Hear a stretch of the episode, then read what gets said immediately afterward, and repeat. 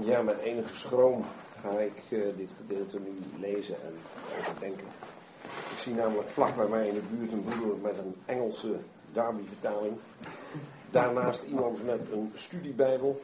En op nog iets grotere afstand van mij iemand die zelfs een compleet commentaar op Titus op de telefoon heeft staan.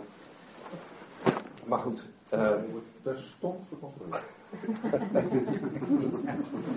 We gaan uh, het commentaar wordt bewerkt. In alle rust het uh, gedeelte lezen dat vanavond op het uh, staat. Um, de brief van Titus heeft drie hoofdstukken. En we hadden twee avonden. Dus ik moest proberen op een goede plek de brief in twee gedeelten uiteen te laten vallen.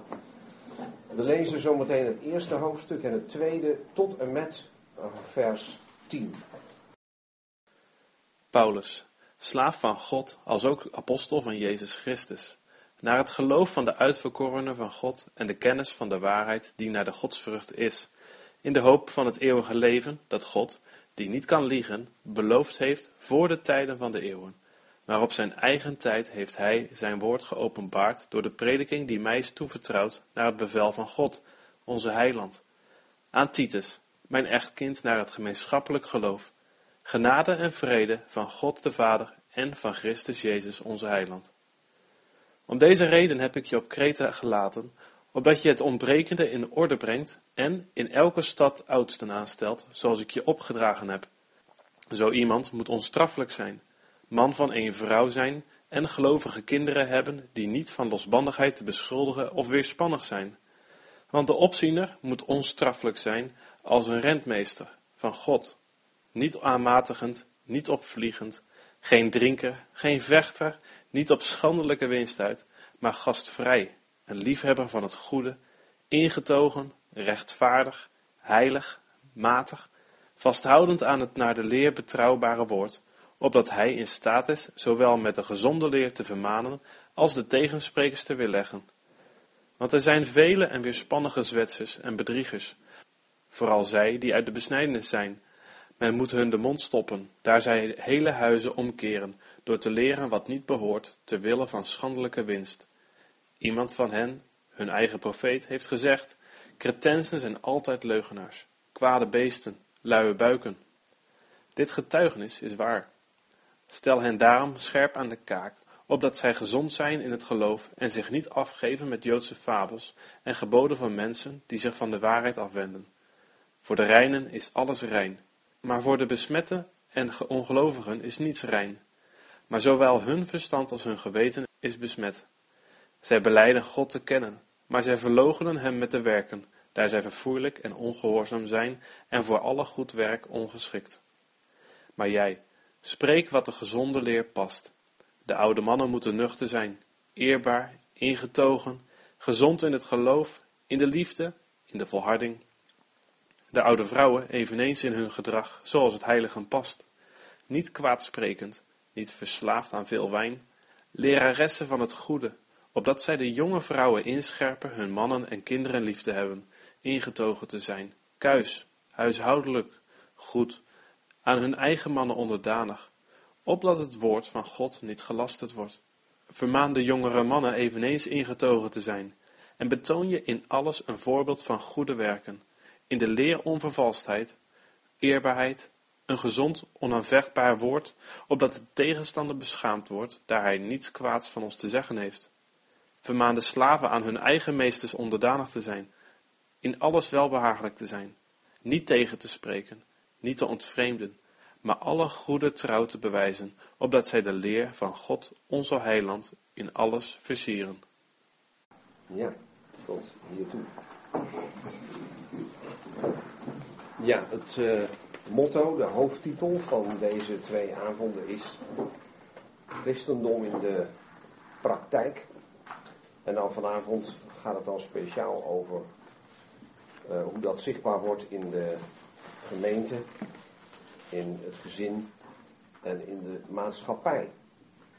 Want de Bijbel is een boek voor het hele leven. Niet alleen maar voor de studeerkamer of voor de samenkomst. Hoe fijn een studeerkamer ook is En hoe mooi een samenkomst ook kan zijn. Paulus begint met ehm, te vertellen wie hij zelf is. En pas een paar versen daarna, in vers 3, zegt hij aan wie hij de brief heeft geschreven. Altijd handig als je weet wie de afzender is. In de oudheid was dat normaal. Een brief begon je met je eigen naam. Daar was niks onbescheidens aan, dat hoorde zo en het gaf duidelijkheid. Paulus noemt zichzelf hier een slaaf van God. Dat betekent dat er iemand is van wie hij is. En dat zegt Paulus ook als hij op het schip is, als gevangene op weg naar Rome. Dan spreekt hij over de God van wie ik ben en die ik ook dien. En als Paulus dat zegt, dan is hij radicaal, dan bedoelt hij dat die God dan ook in alles over hem kan beschikken. Hier geeft hij dat aan voor slaaf van God. Dat is één beeld. Het andere wat hij zegt is dat hij een apostel van Jezus Christus is. Iemand die op pad gestuurd is, gezonden door Jezus Christus. En ook een gezant, want dat is een apostel, een afgezant, een gezondene. Die brengt de boodschap van degene die hem op pad gestuurd heeft. Dus ook hier is er een andere die over hem beschikt. God beschikt over hem. De Heer Jezus stuurt hem op pad. En voor wie is die dienst dan bedoeld? Ik ga nu niet proberen die eerste vier versen als een soort complete zin aan elkaar te uh, proberen te praten en al die verbanden duidelijk te maken. Ik licht er een paar dingen uit. Paulus spreekt daar over mensen die hij noemt uitverkorenen van God. En dat zijn mensen die geloof hebben, want er staat immers naar het geloof van uitverkorenen van God.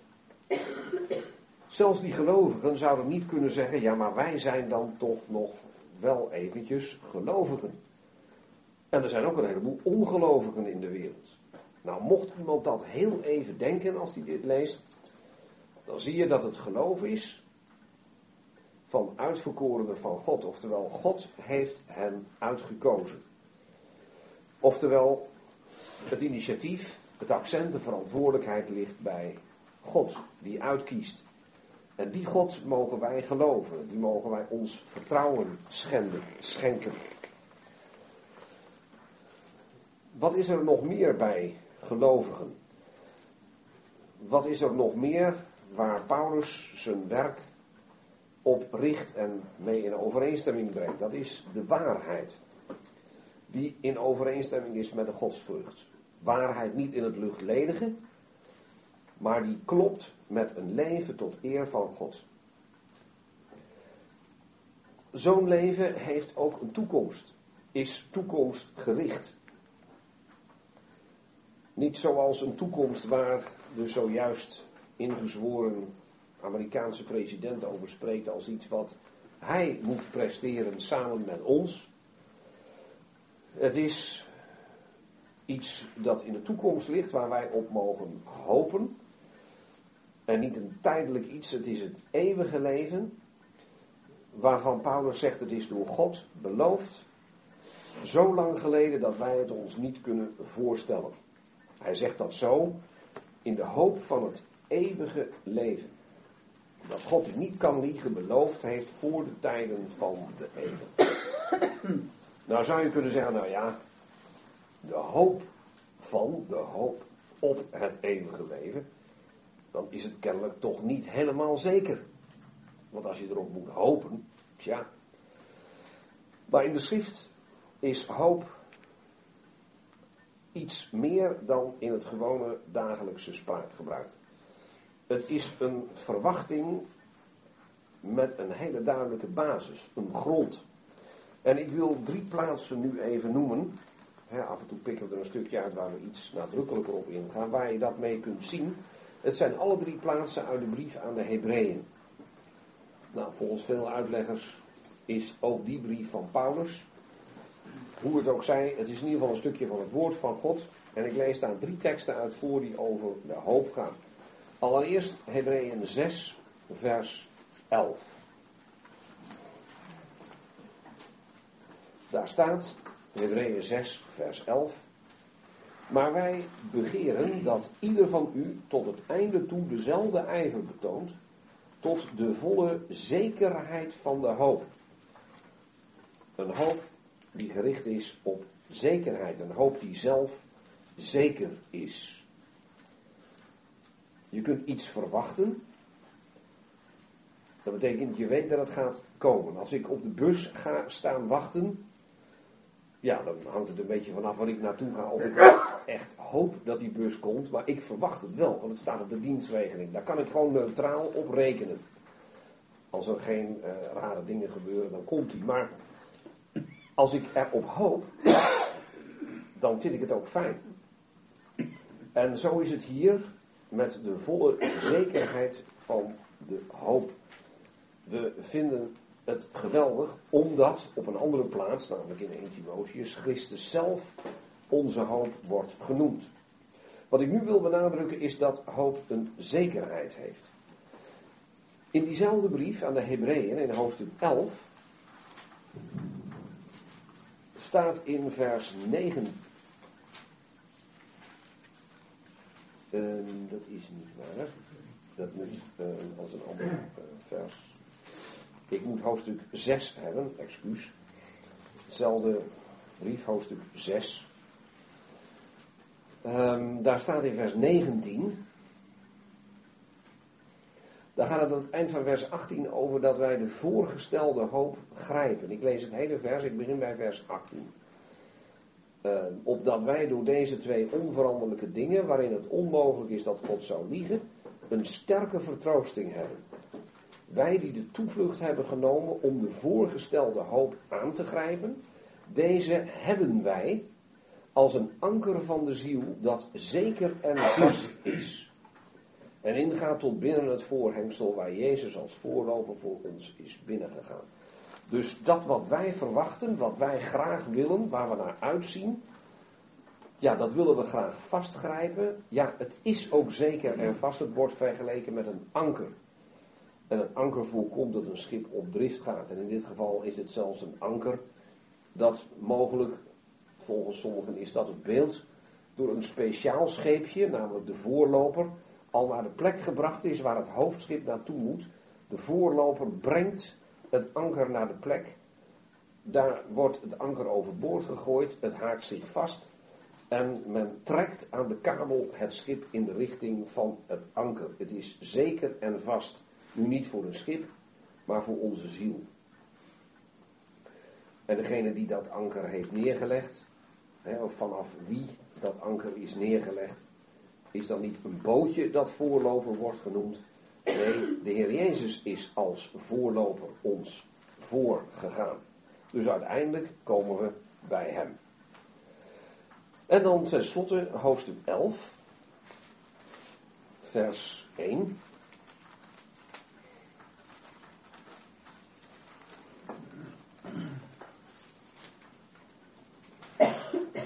Geloof nu is de zekerheid van wat men hoopt. De overtuiging van wat men niet ziet. Nou, geloven is ook typisch iets waarvan mensen in de wereld zeggen, en jullie kennen die uitdrukking ongetwijfeld, ja, geloven, ja, dat doen we in de kerk, hier moet je het zeker weten. Nou, de schrift zegt duidelijk, er is juist geen tegenstelling, want geloof is niet een onzekerheid, het is een zekerheid. Alleen, je ziet het nog niet. Dus het geloof is de zekerheid van datgene waar je verwachting, je blijde verwachting naar uitgaat. En je bent ervan overtuigd ook dat het zo is, maar je ziet het nog niet. Nou, dat is het soort mensen voor wie Paulus schrijft. Mensen voor wie God het de moeite waard vond een dienstknecht aan het werk te zetten. Mensen van wie God het waard vond, of de Heer Jezus het waard vond, een gezant op pad te sturen. Mensen die door God zijn uitverkoren en die ook een perspectief hebben, een toekomst. Het eeuwige leven. Daar hopen ze op. Daar zien ze vol vreugde naar uit, want wie is daar voor het eerst over begonnen? Nou, dat is in vers 2 van Titus 1. God die niet kan liegen. Er staat zelfs dat hij het beloofd heeft. Voor de tijden van de eeuwen. Nou, dat is dus ook voor de schepping, voordat de tijd er was. Toen er nog geen engelen waren, geen mensen. Dus daar moet God over gesproken hebben met een ander eeuwig wezen. En dat is de zoon. God heeft dat beloofd aan zijn zoon. Er zullen ooit mensen zijn, wezens zijn, die dat eeuwige leven deelachtig zullen zijn. Nou, daar wordt misschien straks nog naar gevraagd, maar nu zeg ik er nog even niet zoveel over. Er staat wel dat God het op een gegeven moment in de tijd zichtbaar heeft gemaakt. Hij heeft het op zijn eigen tijd geopenbaard door erover te gaan praten. Hij heeft zijn woord geopenbaard. Door de prediking die zegt Paulus, mij is toevertrouwd. Niet omdat Paulus ineens zei van, nou dat wil ik wel. Nee, door het bevel van God onze heiland. Paulus laat voortdurend doorschemeren dat hij een boodschap heeft met gezag. Maar dat gezag is niet het gezag van een capabele dienstknecht. Maar het is het gezag van de God van wie hij is en die hij dient en die hem op pad heeft gestuurd. En aan wie schrijft hij nu deze keer? Aan Titus. Titus is één persoon, net als Timotheus. En men noemt dit soort brieven dan ook wel eens de pastorale brieven. Timotheus, Titus en Philemon. En dan onderscheidt men dat van de gemeentelijke brieven. Veel commentaren maken zo de brieven in groepen. Hè? Gemeentelijke brieven en pastorale brieven. Ehm, dat onderscheid vind ik zelf niet zo gelukkig. Ik denk ook dat de gemeentelijke brieven buitengewoon pastoraal zijn. Hele duidelijke boodschappen ook hebben voor mensen met een herderlijke dienst. En omgekeerd hebben we ook bij Timotheus gezien, we zullen ook hier zien, dat ook dit soort persoonlijke brieven uitgaan van een groter lezerspubliek dan alleen die ene broeder die in het begin wordt genoemd, dus de geadresseerde. Dat kun je ook hier zien, omdat aan het eind van de brief, dat is hoofdstuk 3, vers 15, het slotzinnetje staat. Dat staat eerst nog in vers 12, wanneer ik Artemas of Tychicus tot je zend. Nou, die je, dat is Titus. Maar in vers 15, nou, dan zou ik nog een keer kunnen denken. Jouw groeten allen die bij mij zijn. Die jou, dat is Titus. Groet, enkelvoud, hen die ons lief hebben in het geloof. De genade zij met jullie allen. Dan kun je natuurlijk zeggen, ja, dat moest Titus even tegen ze zeggen. Maar ik ga ervan uit dat uh, de inhoud van deze brief van belang is voor een groter gezelschap dan Titus. Maar de aanwijzingen moeten allereerst door Titus in praktijk worden gebracht en aan de gelovigen worden voorgehouden. En hoe kun je dat beter doen dan op zijn minst de brief ook een keer voor te lezen? Men las sowieso hardop in de oudheid. Dus je moest jezelf wel opsluiten, wilde je voorkomen dat iemand hoorde wat jij las. Zachtjes lezen is een uitvinding ongeveer uit de vijfde eeuw na Christus. Voor die tijd las men hardop. En wie dat niet deed, is een heel enkele uitzondering, die verdacht men van allerlei vreemde gedachten. Dan dacht men dat hij last van zijn stem had. Of men dacht dat men dan bang was voor vragen die over het gelezene werden gesteld. Ambrosius van Milaan, ik heb dat denk ik wel eens gezegd, is een van de eersten, die man overleed in 397, dus eind 4e eeuw. Is een van de eersten die uh, tot de ontdekking kwam dat je helemaal niet je stem hoefde te gebruiken als je las, dat dat best zachtjes kon. Maar het leuke is dat de grote Augustinus, die door Ambrosius is gedoopt, een slordige eeuw later nog steeds zich afvraagt waarom zijn leermeester Ambrosius, die hij dus nog gekend heeft, zijn stem niet gebruikte bij het lezen. En hij doet deze opties die ik net zeg. Van was het misschien toch iets met zijn stem? Was hij bang dat de vragen werden gesteld? Ik weet het niet en hij vindt het dan nog steeds vreemd. Hoe het ook zij, er is sprake van een jou, een jij en een jullie. Dus de brief, de inhoud ervan is zonder meer van belang voor een groter gezelschap. Nou, allereerst dus wel degelijk Titus, maar de rest mocht meelezen slash luisteren. Denk ook trouwens aan de Kamerling uh, en Filippus. Hij hoorde hem de profeet Jezaja lezen. Iemand zat daar op de bok van de wagen en die zat te lezen. Er staat niet dat hij expres voor andere mensen die daar ook in het, de karavaan zaten luidkeels zat te lezen. Nee, hij had persoonlijke vragen over wat hij las. En Filippus wist daardoor, hier moet ik wezen. En dat is de taak. Hij hoorde hem de profeet Jezaja lezen. Goed, we keren terug naar Titus en datgene wat hij moest doen. Die inleiding is noodzakelijk, want Titus moest wel even weten wie Paulus was, maar ook wat christenen voor mensen waren. Wat een bijzonder bevoorrecht gezelschap dat was.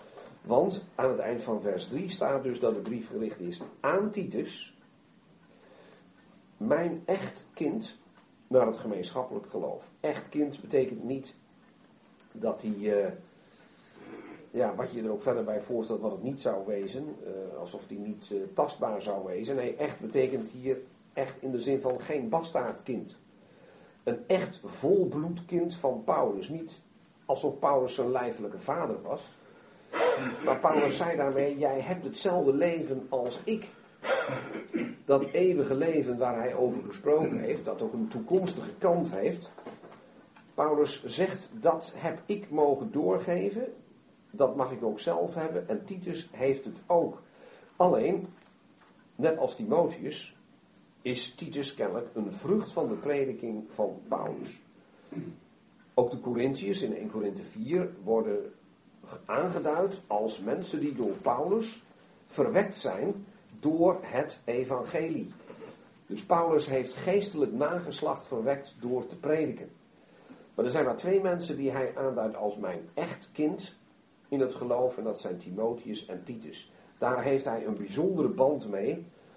En het feit dat het werkelijk kinderen van hem zijn, uh, van wie hij het geloof op geen enkele manier ter discussie stelt, ja, dat duidt hij aan door deze woorden erbij te zetten. Hij zet er ook bij naar het gemeenschappelijk geloof. Genade en vrede van God de Vader en van Jezus Christus, onze heiland. Die hebben wij, Titus en Paulus, die hebben wij samen, zegt hij als het ware, gemeenschappelijk.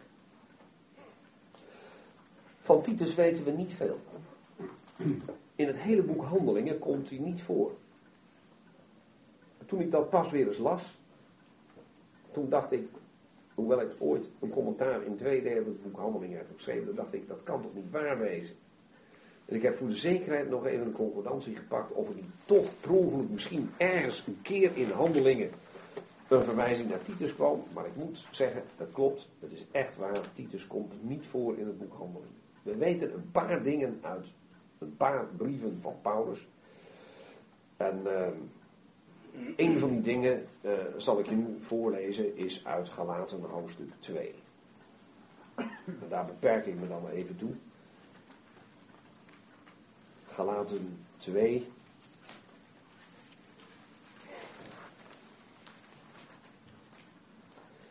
Daar staat in vers 3.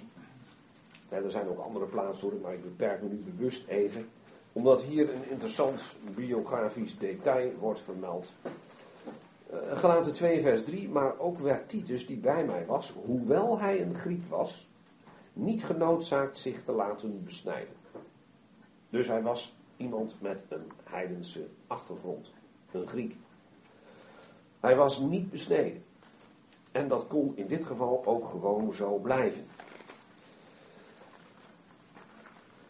Nou, voor de rest um, zijn er nog wat sporadische plekken in deze brief, ook in 2 Timotheus, ook in 2 Korinthe.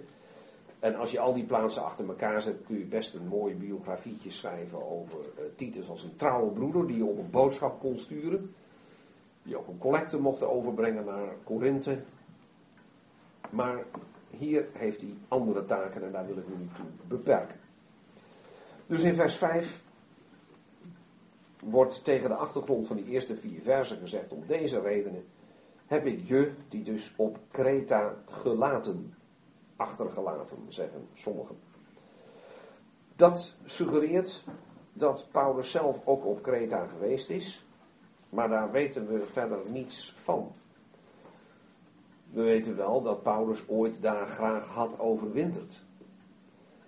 En zei hij, als jullie nou naar mij geluisterd hadden, dan hadden we die vreselijke storm en die ellende op uh, richting Malta niet hoeven meemaken. Maar van predikactiviteiten, van zendingswerk op Kreta, lezen we niets. Kreta is een knotsgroot eiland.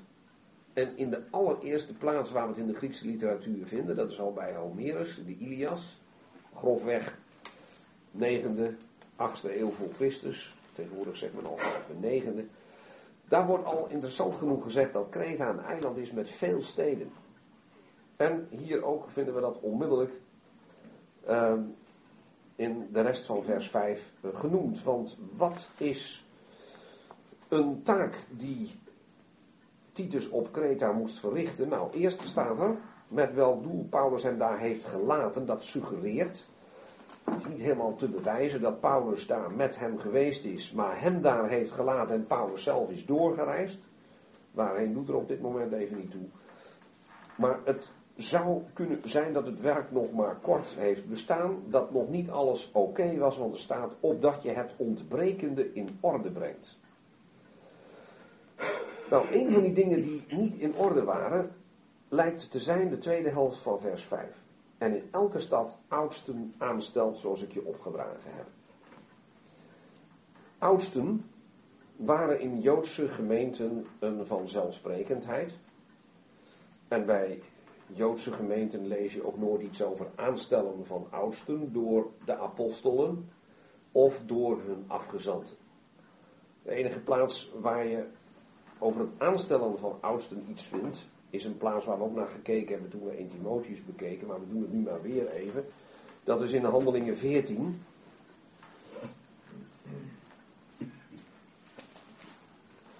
Handelingen 14, vers 23. Nadat zij nu, die zij, dat zijn Paulus en Barnabas. En ook Barnabas wordt in vers 14 samen met Paulus een apostel genoemd. Dus handelingen 14, vers 14 staat de apostelen Barnabas en Paulus. En diezelfde twee worden bedoeld in vers 23, nadat zij nu voor hen in elke gemeente oudsten, niet een oudste, maar oudsten, hadden gekozen. Baden zij met vasten en droegen hen op aan de Heer. Nou, de apostelen stelden oudsten aan. Timotheus moest het kennelijk ook, want ook in zijn, de aan hem gerichte eerste brief, vinden we ook dezelfde profielschets die we hier tegenkomen. En van Titus lezen we dat hij concreet die opdracht had. Nou, dan is er een risico dat we ons verliezen in een discussie over, uh, kan dat nu dan ook nog? Nou, ik zou meteen aan de droom helpen. In de zin zoals het hier staat natuurlijk niet. Er zijn geen apostelen meer. En er zijn ook geen mensen die rechtstreeks een opdracht van hem gehad hebben om het te doen, zoals Timotheus en Titus.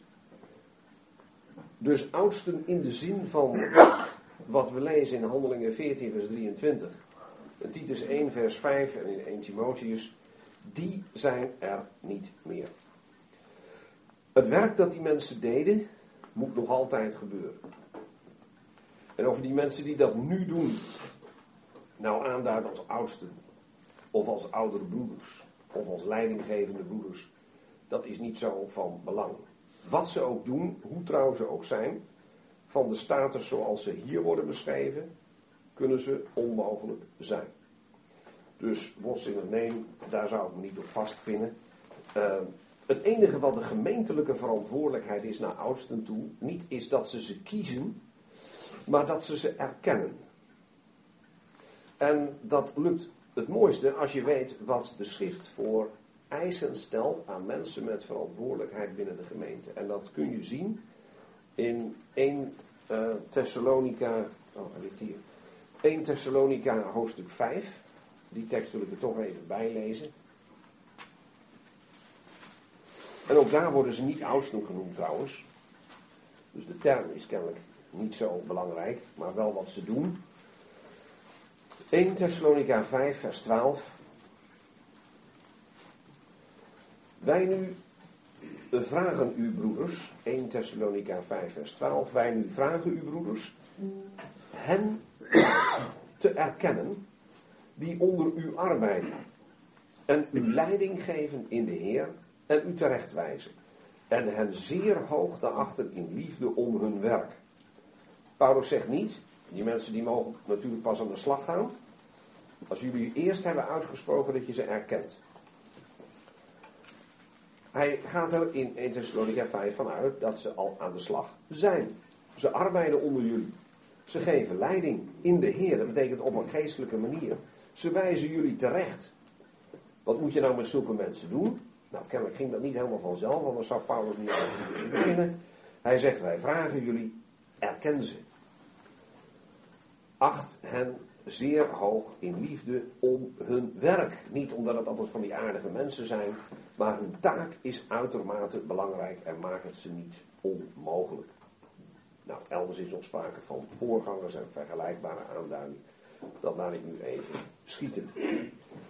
Dus uh, sta je niet blind op procedurevragen van hoe doe je dat dan, dat erkennen. Daar mag je best eens over nadenken.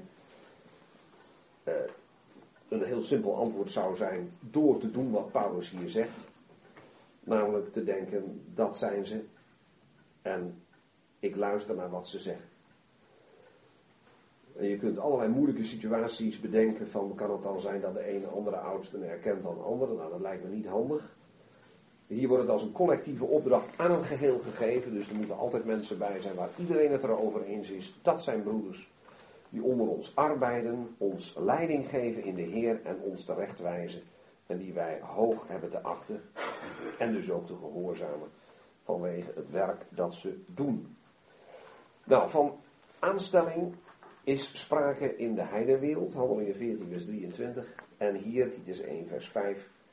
En Titus moet de profielschets als het ware in de hand houden als die kijkt wie zijn nou in die gemeenten geschikt om zo'n taak opgedragen te krijgen. Wie mag nou wel en wie niet door Titus worden aangesteld als zo'n oudste?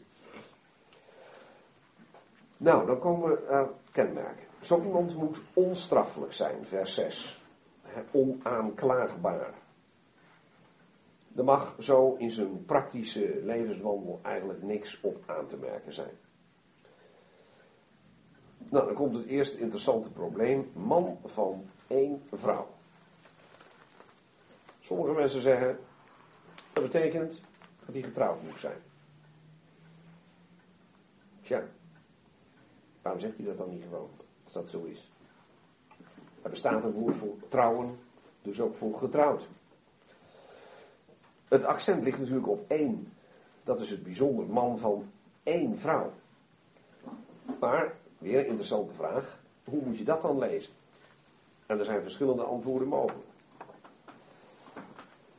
Je kunt zeggen, als dat woord één zo belangrijk is, dan is het kennelijk niet twee. Dus een man van één vrouw. En niet van twee. Dus geen polygamie. Komt wel in de schrift voor. Ook in het Oude Testament. Maar stel dat er nog in die heidense gemeenten iemand tot bekering kwam met twee vrouwen. Dan zei Paulus als het ware tegen Titus, hem even op de schouder tikkend met deze brief, Titus, eh, die niet hè, man van één vrouw. Anderen zeggen, het is altijd interessant hoeveel ideeën er over zo'n tekst komen. Uh, dat betekent dat hij dus ook als die weduwnaar is, niet mag hertrouwen. Want dan gaat hij een tweede huwelijk aan en dan is hij niet meer een man van één vrouw. Dat is de gedachte van de vroege kerk. Ik zeg niet dat ik het de meest voor de hand liggende vind, maar ik vermeld hem wel. En je kunt ook heel, niet zeggen dat het niet zo is, alleen als je weet hoe Paulus spreekt over hertrouw, daar is niks mis mee. Maar, uiteraard, ik zou zeggen, uh, ik ben geneigd het accent te leggen omdat het telwoord voorop staat hier. Uh, het gaat om het feit dat hij uh, niet twee vrouwen tegelijk heeft. Als je dat tellen belangrijk vindt en dus zelfs zover gaat dat je zegt van ja wacht eens even, dan ook maar één keer hè, en niet een hertrouw naar een weduwnaarschap. Zoeken mensen zeggen ook, wacht eens even, één kind is niet genoeg hè. Want er staat, en gelovige kinderen hebben.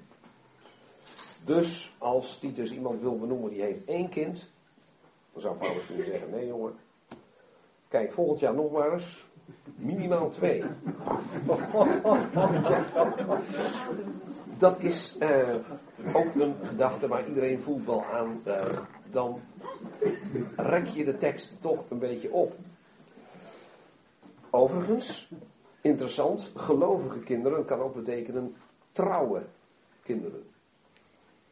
Het mooiste is natuurlijk als dat samen gaat. Kijk, wij moeten kiezen als we dat woord horen. Als wij het moeten vertalen, zien we een woord staan, pistos, en dat kan betekenen geloven of getrouwd.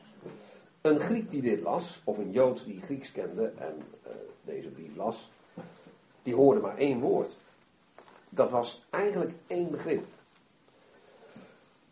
Nou, toch staat er wel eens trouwe broeders. Iedereen voelt aan gelovige broeders is dubbel op.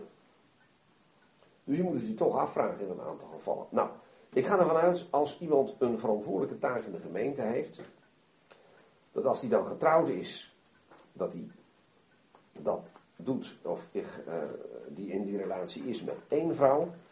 En dat als die kinderen heeft, dat die kinderen gelovig zijn en niet van losbandigheid te beschuldigen of weerspannig zijn. Oftewel, eh, er mag op zijn gezin geen smet rusten. Oudsten staat er in vers 5 op het eind, 6 aan het begin. En dan staat er in vers 7, want de opziener moet onstraffelijk zijn. Onstraffelijk, vers 6 hebben we het woord al gelezen. En nu staat er de opziener.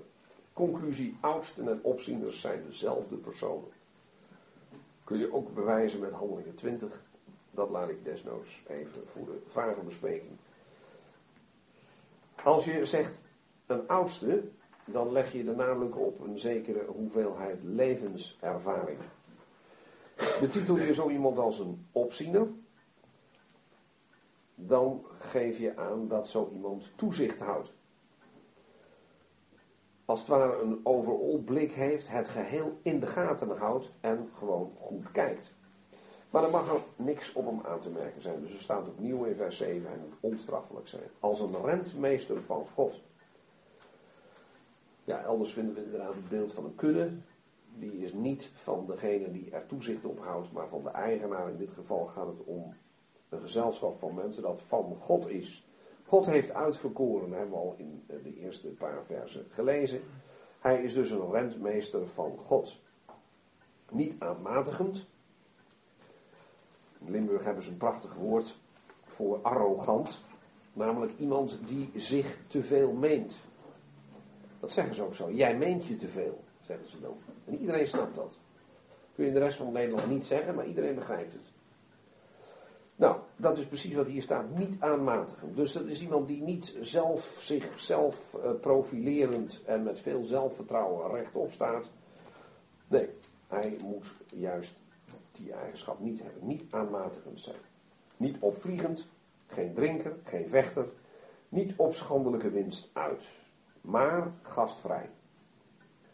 Of, mooi woord, uh, wat er letterlijk staat is, maar dat is, kun je het Nederlands niet zeggen, vreemdelinglievend.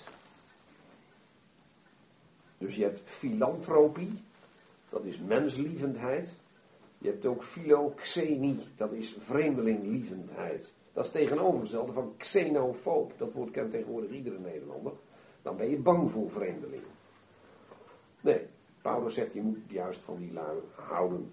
Gastvrij zijn. Een liefhebber van het goede. Ingetogen rechtvaardig, heilig, matig.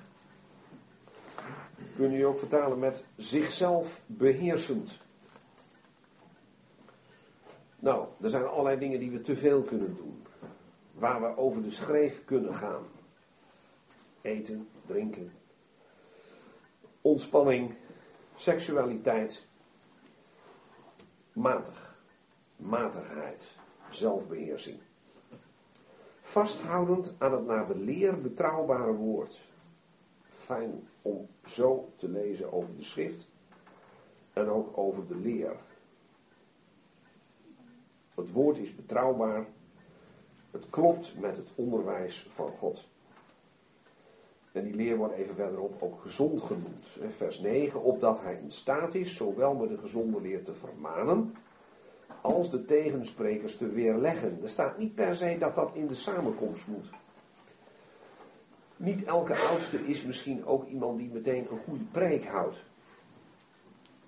Of een lezingenserie in elkaar flanst over een uh, zwaar leerstellig onderwerp, zoals bijvoorbeeld de verzoening. Maar iemand vermanen, dat doe je als er iets moet worden gecorrigeerd. Met een gezonde leer. Dan moet je de situatie goed taxeren en weten welk gedeelte van de schrift daarop van toepassing is. En als er tegensprekers zijn, dan moet je die met de schrift weer leggen. Er zijn mensen die dat goed kunnen, zonder dat ze meteen een volledige preek houden. Hoewel dat natuurlijk ook best samenkomt. Maar hier gaat het niet over de samenkomst specifiek. Het gaat over vermanen met een gezonde leer. En ook de tegensprekers weerleggen. Want die tegensprekers, daar hadden ze flink last van daar op Kreta. Paulus zegt, er zijn vele, vers 10, weerspannige zwetsers en bedriegers. Zwetsers, leuteraars, mensen die niks te zeggen hebben, maar wel wat lawaai maken. Maar wel de verkeerde kant uit, weerspannig. En het klopt niet. Ze bedriegen je. En helaas, vooral zij die uit de besnijdenis zijn, dat betekent dat ze een Joodse achtergrond hebben. Nou, zegt Paulus, daar moet je goed uh, tegen optreden en oudsten moeten dat kunnen. Men moet hun de mond stoppen. Daar ze hele huizen omkeren door te leren wat niet behoort. Nou, wil je zo iemand weer leggen, dan zul je zelf moeten weten en onderwijzen wat wel behoort. Dan moet je dat wel weten. Dan moet je ook aanvoelen wat hij zegt. En wat hij verkondigt, dat klopt niet. Kijk maar daar en daar. En dan kun je ook anderen die misschien aan het twijfelen zijn geraakt, overtuigen. Deze mensen hebben dan ook nog eens een verkeerd motief. Door te leren wat niet behoort ter wille van schandelijke winst. Nou, die schandelijke winst is ook al genoemd. Daar mogen oudsten juist helemaal geen last van hebben. Van uh, een, een, geldelijk uh, gewin dat ze najagen bij hun dienst. Dat doen Paulus schandelijke winst. Want dan lijken ze op die dwaalleraren die ze juist moeten tegenspreken. En dan doet Paulus iets heel interessants. Hij zegt, er is al eerder iets door iemand gezegd over mensen op Kreta. Weliswaar zijn het hier dwaalleraren met een Joodse achtergrond, maar wel Cretensen. Mensen die kennelijk op Kreta woonachtig zijn of al heel lang wonen. En Paulus zegt, ik ben niet de enige die zegt dat daar flink wat te repareren valt. Er is ook iemand uit hun eigen midden geweest die dat ooit gedaan heeft. En die noemt hij hun eigen profeet. Dan mag je hieruit niet afleiden dat Paulus een uh, heidense meneer, wiens naam ik zo meteen zal noemen, hier profetische gaven toekent. Nee, hij bekijkt het even door de ogen van de Cretensen. Hij zegt, laat ze maar eens luisteren naar iemand van henzelf. Dat doet Paulus ook in Athene, handelingen 17. Daar citeert hij Griekse dichters. En hier citeert hij iemand die hij aanduidt als een profeet. Nou, we kennen het citaat dat Paulus hier zegt. Uh, niet omdat we het werk van meneer Epimenides, want zo heet hij, nog over hebben. Maar we hebben een stuk of vijf plaatsen in de antieke literatuur waar het wordt geciteerd en toegeschreven, dit citaat, aan die meneer Epimenides. Inderdaad, een cretens. Zo van, dan hoort dus van iemand van je eigen club. Wat heeft hij namelijk gezegd? Nou, dat is niet kinderachtig. Cretensen zijn altijd leugenaars, kwade beesten, luie buiken. Nou, leugenaars, dat lijkt me duidelijk als je dat van iemand zegt. Kwade beesten, ik trof een interessante opmerking aan. In de oudheid zou men er al over hebben geroemd dat Kreta geen wilde dieren kende. Alleen maar gedomesticeerde beesten die men gebruikt in de landbouw en als huisdieren, maar geen wilde beesten. Nou, zegt Paulus, er is een cretens geweest die zegt niet er zijn geen wilde beesten, maar jullie zijn het gewoon zelf. Kwade beesten, luie buiken, oftewel veel vraten die lui zijn. En dan gaat men tot mijn verbazing altijd bloedserieus in op dat volgende zinnetje. Dit getuigenis is waar. En dan zegt men, zie je wel, kijk, Paulus die onderstreept hier dat het waar is wat daar staat. Nou, dat is natuurlijk ook zo. Alleen, ik denk wel degelijk dat Paulus hier ook een, ja, grapje is misschien niet het goede woord, maar een buitengewoon humoristische opmerking maakt. Hij heeft namelijk net gezegd dat die profeet heeft gezegd, cretensen zijn altijd leugenaars. Nou, wie zegt dat? Een cretens. Nou, klopt het dan wel of niet? Vandaar dat Paulus er even bij zegt, omdat hij wel begrijpt dat men misschien even moest kniffelen. Dit getuigenis is waar. Oftewel, voor deze keer moet je het even bloedserieus nemen, want dit is niet geloven. Volgens mij is dat de reden waarom dat er staat. Dit getuigenis is waar. Ik zou het woordje dit dus onderstrepen. En daar gaat hij dan natuurlijk niet langdurig op in. Hè. Uh, dit moet uh, Titus even weten. Uh, dat zo van mocht iemand datgene wat bij de Cretensen naar voren komt, wat bij hen van nature aanwezig is, ook nog eens mee laten spelen bij een verkeerde verkondiging. Nou, laat zulke mensen dan maar eens horen hoe iemand van hen zelf vroeger over de Cretensen heeft gepraat. Uh, daar is geen woord Frans bij. Uh, dat is niet zo mooi wat er dan gezegd wordt. Dit getuigenis is waar. En dan komt er nog eens een keer. Eerst staat er de mond stoppen. Nu staat er iets uh, anders gezegd, vers 13. Stel hen daarom scherp aan de kaak. En dan niet alleen maar van de mond stoppen van dan is het afgelopen. Nee, opdat zij gezond zijn in het geloof. Die zij, dat zouden ook degenen kunnen zijn die door deze dwaalleraren worden toegesproken. En zich niet afgeven met Joodse fabels. We hebben al gezien, dat zijn mensen uit de besnijdenis en die Joodse fabels, Joodse mythen. Daar, uh, daar kom je niet ver mee. Dus dit Joods slash heidense gemengde gedachtengoed Titus wist ongetwijfeld waar Paulus exact op doelde. Uh, dat heeft geen enkele status. Dat zijn vers 14 geboden van mensen die zich van de waarheid afwenden. we hebben het al gehad over uh, de gezonde leer, uh, over de waarheid en de godsvrucht. En hier gaat het over mensen die zich van de waarheid afwenden. Nou, er zijn mensen die kunnen over niets meer praten zonder meteen onreine gedachten te hebben. Bij de reinen is dat niet zo, bij deze mensen wel. Vers 15, voor de reinen is alles rein, maar voor de besmetten en ongelovigen, je ziet dus, je bent hier op de grens van wat nog uh, op het christelijk erf is en wat niet, is niets rein, maar zowel hun verstand als hun geweten is besmet. Dus Paulus laat duidelijk zien, het heeft een joods-heidense achtergrond. Het zijn onreine mensen ze zijn uit op schandelijke winst, ze zijn ongelovig, hun verstand en hun geweten is besmet. Nou, daar moet je gespierd tegen optreden. Niet alleen door te zeggen het klopt niet, maar ook door de gezonde leer er tegenover te stellen. Vers 13. Opdat zij, de toehoorders, naar ik aanneem, gezond zijn in het geloof.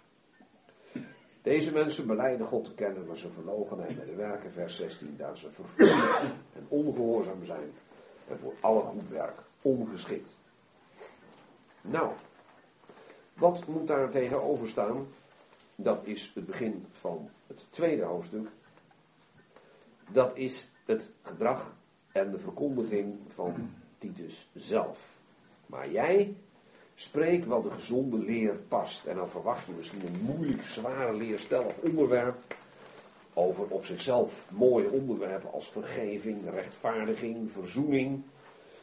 Nee, ik heb al gezegd, we hebben het vanavond buitengewoon praktisch. Er worden hier een paar groepen aangesproken op hun zwakheden. En Paulus zegt, als je dat corrigeert in de goede richting, dan is dat de gezonde leer. Daar past het dan bij. En dan spreekt hij verschillende groepen aan. De oude mannen, vers 2. In vers 3 de oude vrouwen. In vers 6 de jonge mannen.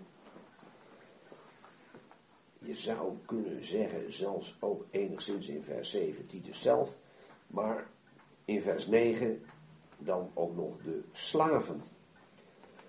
Je zou kunnen zeggen, we hebben het nu vooral gehad over de gemeente, het christelijk erf en hoe daar leiding in moet worden gegeven. Wat dan de kenmerken zijn van mensen die daar door Titus althans voor moeten worden aangesteld. Wat het uh, gevaar is uh, waar ze tegen moeten strijden, uh, dwaalleer en een verkeerde praktijk die daaraan gekoppeld is. Maar nu komt er positief onderwijs, spreken wat een gezonde leer past. En dan gaan we verder dan de gemeente alleen. Dan kom je ook in de maatschappij en het gezin in omgekeerde volgorde terecht. Titus zelf is een jongeman, moeten we even niet vergeten. Paulus plaatst hem duidelijk een generatie onder zich. En toch moet hij een boodschap doorgeven aan de oude mannen. Vers 2, de oude mannen moeten nuchter zijn. Dat kan zowel betekenen nuchter in de zin van uh, geen of niet te veel alcohol gebruiken.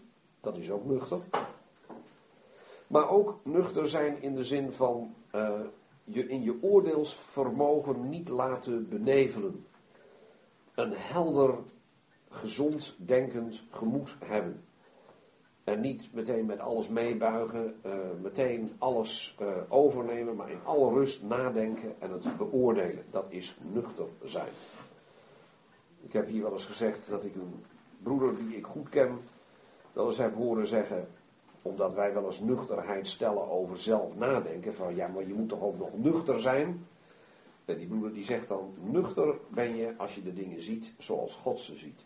En dat vind ik nog altijd een van de mooiste manieren om uit te leggen wat nuchterheid is. Nou, het zou mooi zijn als de oude mannen dat kenmerk hebben. Eerbaar, nou dat voelt iedereen wel aan wat dat is. Respectabel in het gedrag, in de getogen, gezond in het geloof, in de liefde, in de volharding. Nou, als een gemeente zulke oudere broeders heeft, dan is dat een sieraad voor het geheel. Maar ook in het leven van deze mannen zelf, dan zijn het stabiele figuren op wie je praktijk niets is aan te merken en waar je wat aan hebt. De oude vrouwen, vers 3, eveneens in hun gedrag, zoals het heilige past. Dat passen is erg belangrijk. In 2 vers 1 staat dat hij moet spreken wat een gezonde leer past. Hier moet iets gezegd worden tegen een groep gelovigen, de oude vrouwen.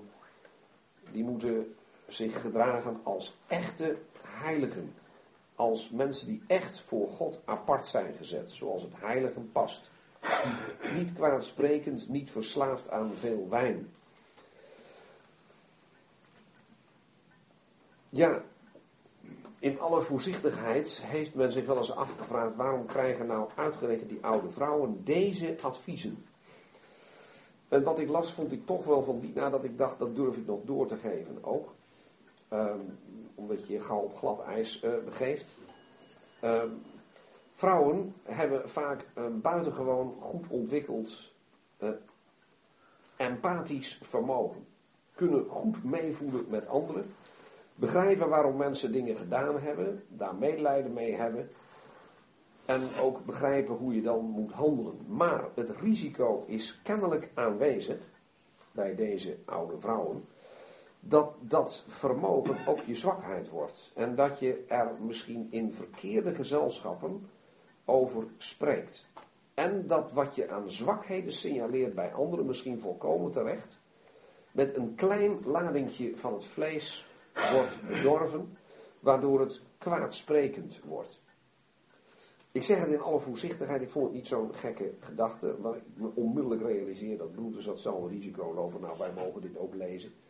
jullie hebben net gelezen wat er van de oude mannen wordt gezegd. Wij lezen mee wat er van de oude vrouwen wordt gezegd. En het is natuurlijk duidelijk dat oudere vrouwen net zo goed nuchter, eerbaar, ingetogen, gezond in het geloven enzovoort moeten zijn. Het is niet zo dat die dat allemaal niet hoeven. Dat hun lijstje pas hier begint. Maar wat speciaal voor de oude mannen is, nou misschien hebben wij als oudere mannen uh, die vermaning dus heel hard nodig dat wij nuchter moeten zijn, omdat we dat van nature niet altijd zijn. Eerbaar, ingetogen.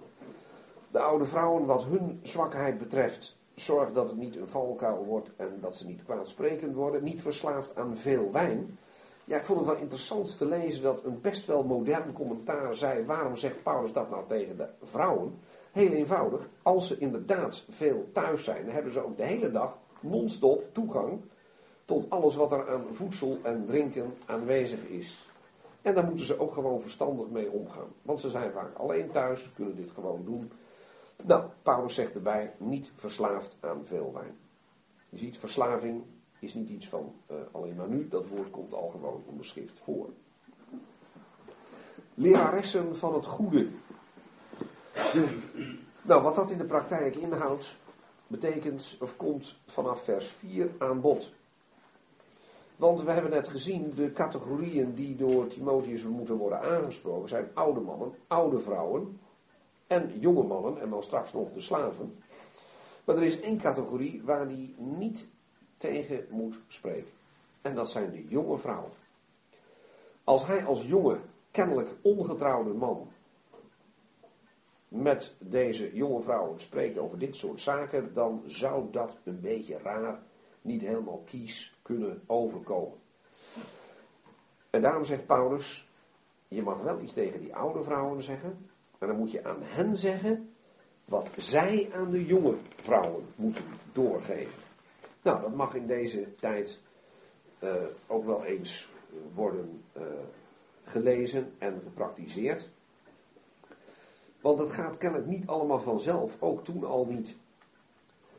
Want als dit allemaal al vanzelf gebeurde, dan hoeft de Paulus daar niks over te zeggen. Zo van de jonge vrouwen, die doen het allemaal uitstekend, daar heb ik verder geen opmerkingen over. Nee hoor. De oude vrouwen, die moeten in opdracht van Paulus via Titus te horen krijgen dat zij in vers 4 de jonge vrouwen moeten inscherpen hun mannen en kinderen lief te hebben. Het staat eigenlijk manlievend en kindlievend te zijn.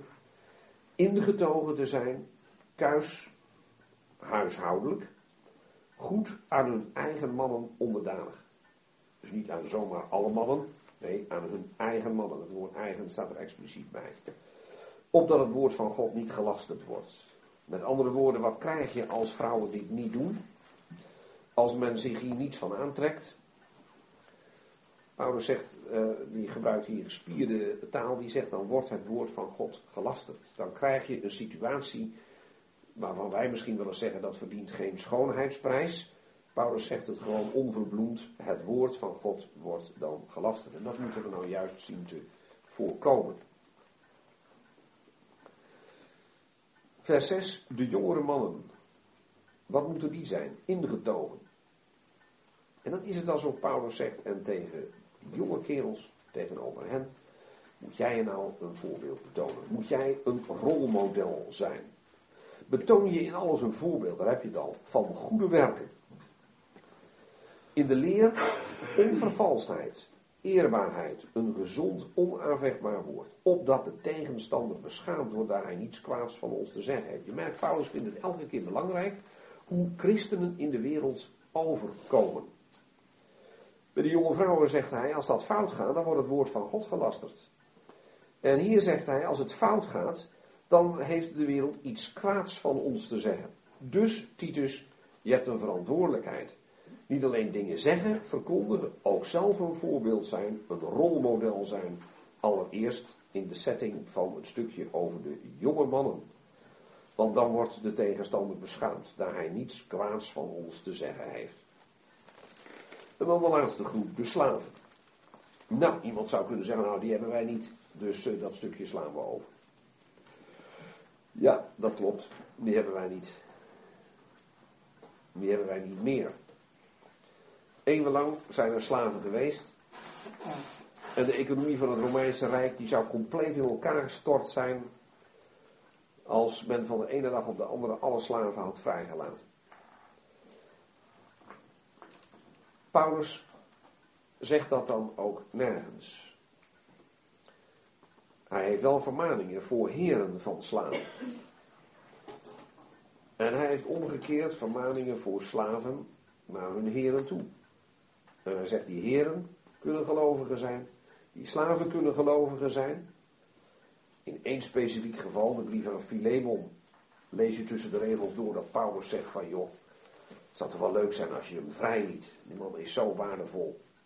Maar hij zegt tegelijk bij, ik respecteer de bestaande verhoudingen. Zonder uw goedvinden heb ik niks willen doen. Ik stuur hem gewoon terug. Maar misschien doe je wel meer dan ik zeg. Hij zegt niet eens letterlijk van, joh, laat hem toch vrij. Is één slaaf meer of minder voor jou.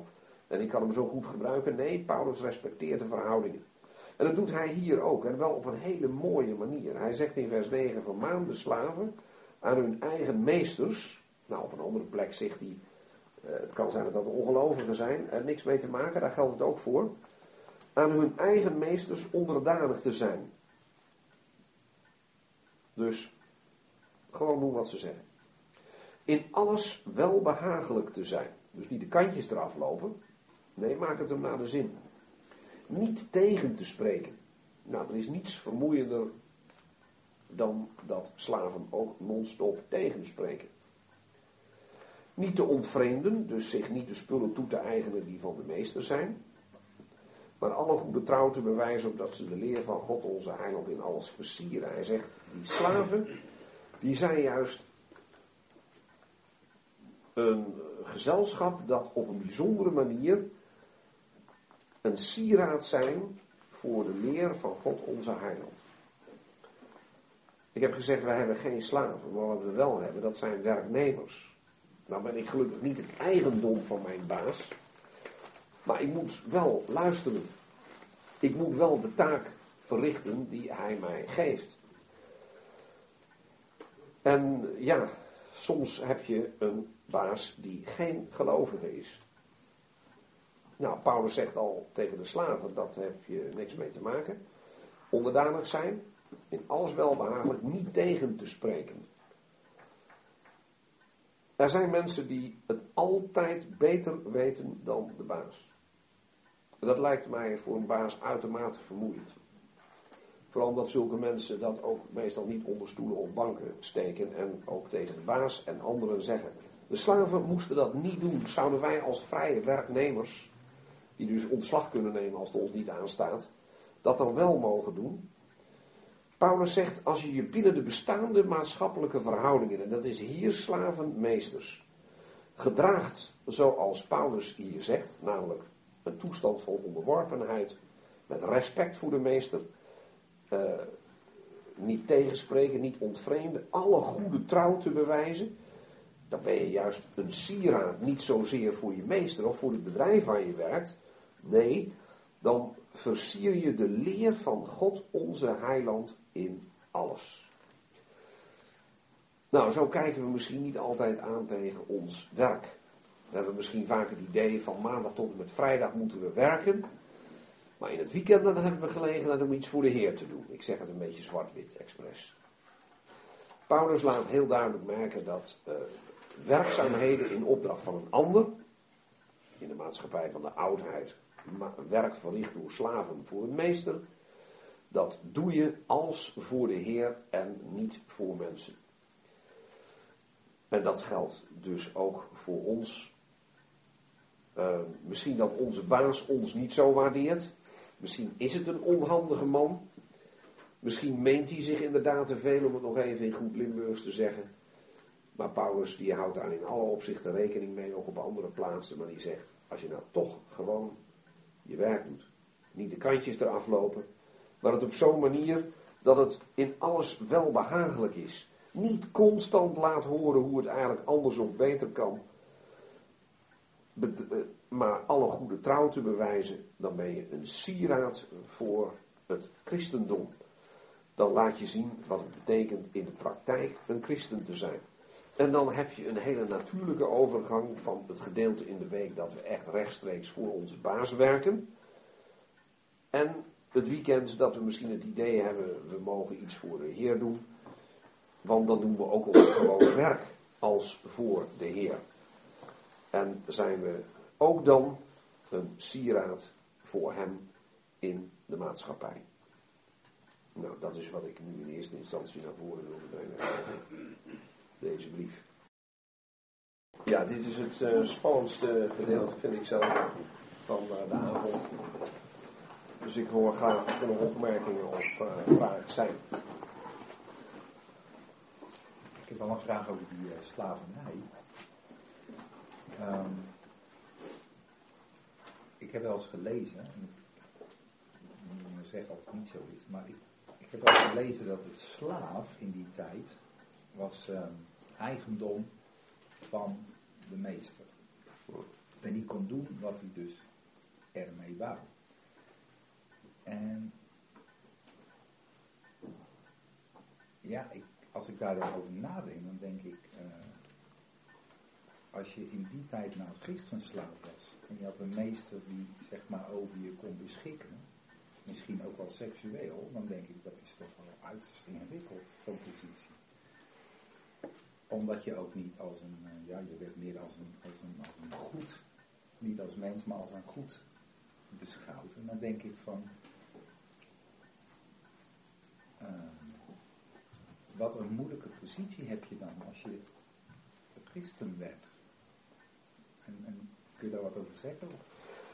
Ja, dat laatste is wel iets heel ernstigs. Uh, dat heb je vooral bij krijgsgevangenschap als vrouwen krijgsgevangen gemaakt werden, dan is het ergste voor hen niet zozeer dat ze in de toekomst uh, bij de nieuwe meester thuis uh, hard moeten werken, maar inderdaad ook uh, in seksueel opzicht volstrekt zonder rechten zijn.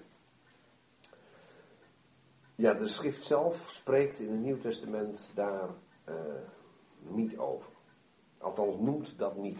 Ik vind het ook heel moeilijk om daar wat over te zeggen.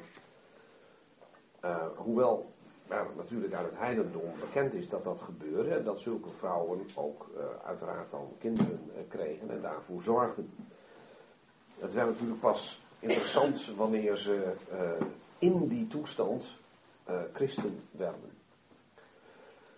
Wat wel bekend is, is dat er ehm, door meesters soms werd toegestaan dat een mannelijke slaaf en een vrouwelijke slaaf een soort verbintenis hadden, die wij een huwelijk zouden noemen.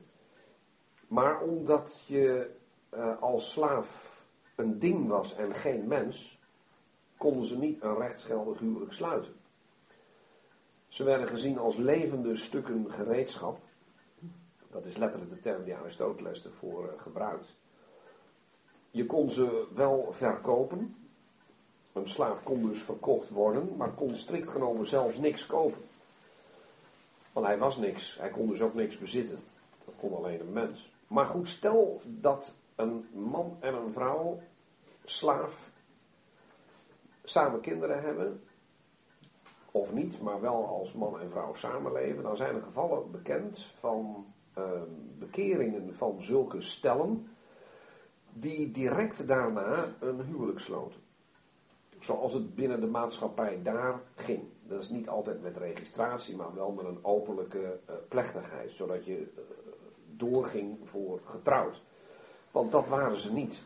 Dus dat is wel gebeurd. Maar ik ken geen gevallen waarin uh, zo'n slavin als eigendom van een ongelovige meester, die ook nog over haar lichaam beschikte, Um, hoe dat verder ging als zij getrouwd was. Of er iets in die status veranderde. Ik denk eigenlijk dat er dan niks veranderde. Dan was die puur afhankelijk van de gunst van uh, de meester. Waar ik wel aan denk, is die plaats waar ik eigenlijk op zin speelde, net zonder hem op te zoeken. Dat is in 1 Petrus, uh, hoofdstuk 2, vers 18. Daar wordt een iets ander woord gebruikt, maar het gaat zeker om slaven. Daar staat namelijk huisknechten. Je kunt het ook gewoon vertalen met huisslaven. Je had namelijk ook slaven die op het land moesten werken. Nou, dat deed de huisslaaf niet, maar het was wel een slaaf. Dus 1 Petrus 2 vers 18, huisknechten weest aan uw meesters. In alle ontzag onderdanig, niet alleen aan de goede en inschikkelijke, maar ook aan de verkeerde. Want dat is genade. als iemand droeve dingen verdraagt ter wille van het geweten voor terwijl hij onrechtvaardig lijdt. Nou, ik kan me voorstellen dat in vergelijkbare situaties er door zulke christenslaven geleden werd. Maar dat ze wellicht deze tekst als richtlijn gebruikt hebben om daarmee om te gaan. Of ze dat dan tot hun dood hebben moeten meemaken of niet, dat weten we niet. Een slaaf kon vrijgelaten worden. Sommige meesters gaven hun slaven zakgeld. Die sparen dat dan op. Alleen omdat een slaaf niks was, kon hij eigenlijk ook niks hebben. En bleef zowel de slaaf als het zakgeld van de meester. Maar het kwam voor dat hij op een gegeven moment zei: Ik heb nu zoveel gespaard, mag ik mijzelf hiermee vrijkopen? En er zijn meesters die zijn daarop ingegaan. En dan werd de slaven vrijgelatene. En dan werd de ex-meester werd dan zijn patroon, zijn beschermheer. En de ex-slaaf werd dan de cliënt. Zo heette dat, van de beschermheer. En die stemde dan bijvoorbeeld op bij verkiezingen. En omgekeerd, als die in de problemen kwam, dan werd de beschermheer volgens een ongeschreven gedragscode verplicht om voor die zwakken te zorgen. Dat is het mooiste wat je kon overkomen. Maar er waren ook meesters die zeiden: Oh ja, jongen, heb jij dat gespaard? Nou, dat is fijn, hartelijk dank. Geef maar hier dat geld en nou weer aan de slag. En daar was niks tegen te doen, want hij was niks. Hij had dus ook geen rechten. En uh, ja, ook als je dat als gelovige overkwam, dan had je dat te accepteren. Een heel enkele keer komt het voor. Er is een brief van een zekere meneer Plinius, eerste eeuw na Christus, die. Uh, die is er apen trots op geweest dat hij met zijn slaven thuis, uh, ik noem dat meestal tegenover mijn leerling als ik die tekst lees, maatschappijtje speelde. Die liet die slaven testamenten maken, maar ze mochten alleen maar dingen nalaten aan andere slaven. En die meester zei, en ik respecteer die testamenten en ik voer ze uit, mits het allemaal binnen mijn huis gebeurt. Dus als een slaaf iets wou nalaten aan een hele aardige slaaf van de buurman, dan ging dat niet door werd het niet uitgevoerd. Maar binnen zijn huis wel. Maar dat was een uitzondering. En omdat je nog in die tijd geen woord voor bescheidenheid had, etaleerde deze meester zijn liefde uh, en, en, zijn goede omgang met de slaven in deze brief naar buiten toe. Maar het is een pareltje te midden van het uh, duistere heidendom van iemand die goed met zijn slaven omging. Die verdrietig was als er een slaaf ziek was of doodging. Want, zegt hij, en dan zie je dat hij even die duim achter zijn revers plaatst.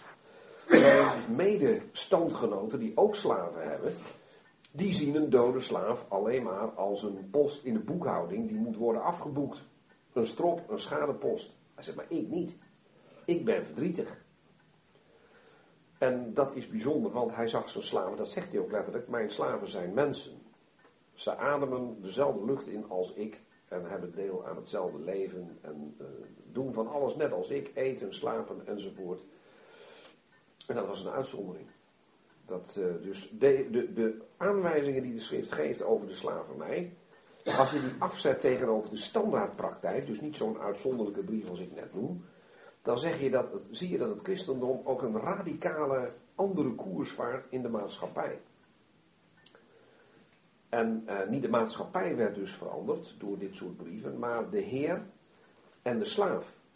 Die werden door de Heer veranderd. Ook al was een van de twee nog niet een christen, met het vernieuwde hart, met het christelijke leven in zich, waren ze in staat om toch wat uh, Paulus in de brief aan Titus noemde, de leer van God onze heiland in alles te versieren. En ze bleven slaaf en vaak bleef die meester meester. En dan hadden die slaven toch deze mogelijkheid. Dus uh, dat gaat eigenlijk nog veel verder dan zomaar een advies om laat ze maar allemaal vrij. Als je binnen deze verhoudingen dit voor elkaar krijgt, dat is geen enkele godsdienst die zoiets heeft geschreven over slavernij. Dat, uh, dat blijft uh, uniek. Ook in de commentaren, de wetenschappelijke commentaren op dit soort brieven die ik net noemde, die noemen altijd vol respect de manier waarop het christendom over slavernij spreekt. Uh, als iets wat volstrekt ondenkbaar is en niet past bij een heidens denken. Al zijn er nog zulke grote denkers, veel verder dan aardig zijn voor slaven, komt men niet, maar dat de slaaf omgekeerd eh, zijn meester van harte gehoorzaamt, omdat hij zich realiseert, er is eigenlijk nog een meester. Of dat die meester te horen krijgt, jij bent eigenlijk ook een slaaf, namelijk van een hemelse meester. Dat is in geen enkele andere religie eh, terug te vinden. Dat is alleen maar die daar eh, de apostolische richtlijnen voor heeft opgesteld. Dus ik denk dat ook die vrouwen die jij noemt, ja, ik heb makkelijk praten, wij allemaal hier, we zitten niet in die situatie, dat die toch het zullen moeten doen met het onderwijs dat de schrift geeft aan slaven. En binnen die situaties, met hulp van de Heer en veel genade van zijn kant, uh, ja, toch ook de mogelijkheid hebben om te doen wat we vanavond hebben overdacht.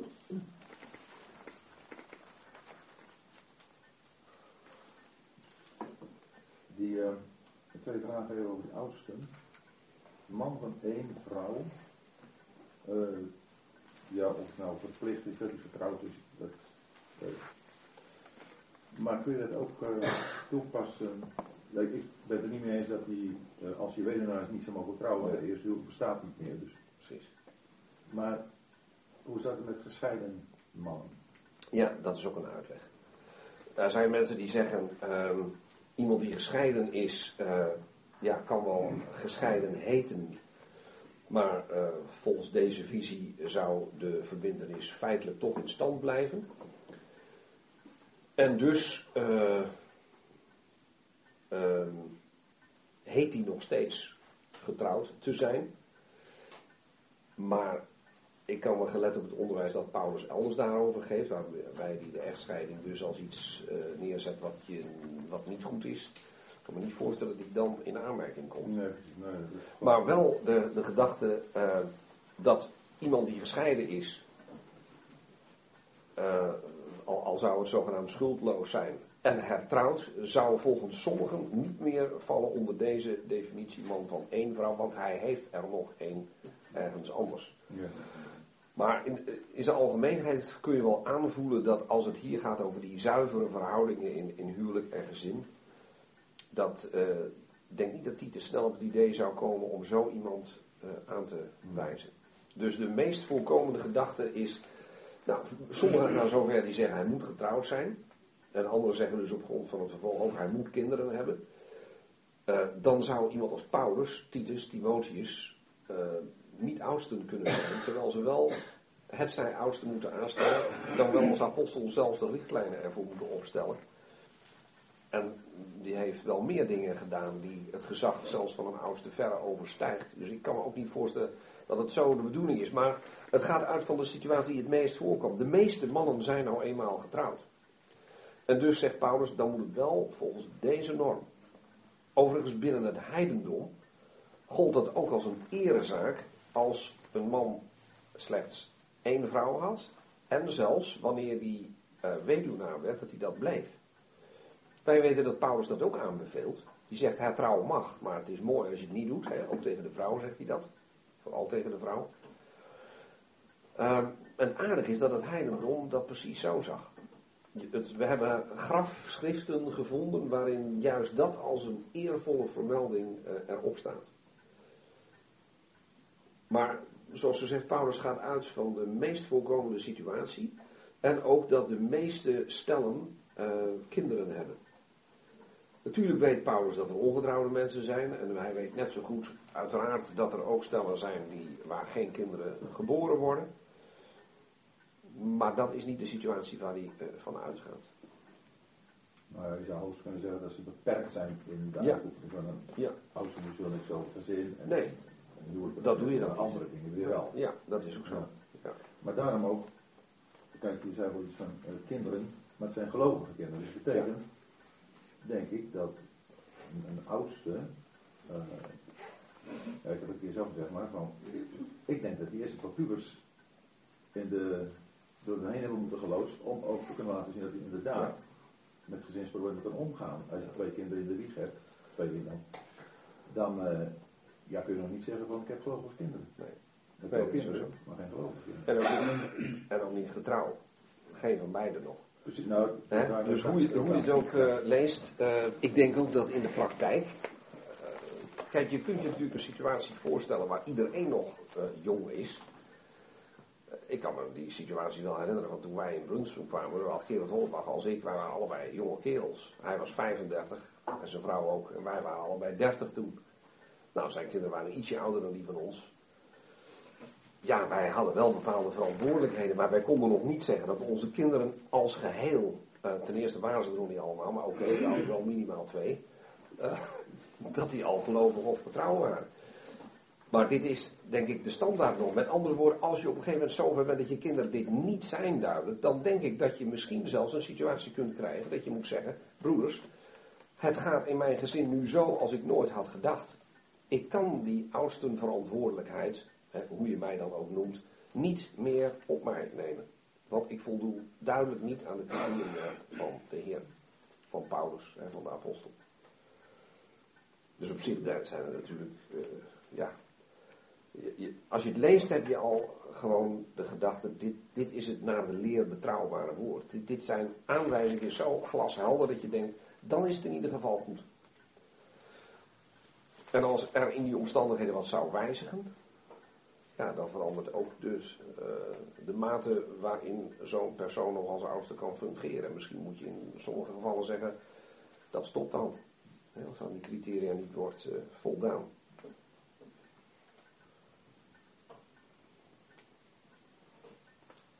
Ik heb wel eens een argument gehoord van iemand die, die was oudste en die had nog een uh, kind in de van, ja, en Timotheus dan? die was dus ook jong. Ja. ja, dat is natuurlijk zo. Ik zeg niet dat het niet kan, maar stel je voor, zo'n man is pakweg 16 jaar oudste. En ineens springt dat bewuste kind, wat inmiddels dan 16 jaar is, op een verschrikkelijke manier uit de band. He, komt in aanraking met justitie, doet allerlei vreselijks. Dan, bedoel, iedereen voelt aan dat je als vader en moeder verslagen bent en dat het consequenties heeft voor je functioneren in de gemeente. Dat je dan niet meer met datzelfde gezag kunt optreden als, uh, als daarvoor. Ik denk wel dat het kinderen zijn die nog onder het vaderlijk gezag gevallen en dus thuis wonen.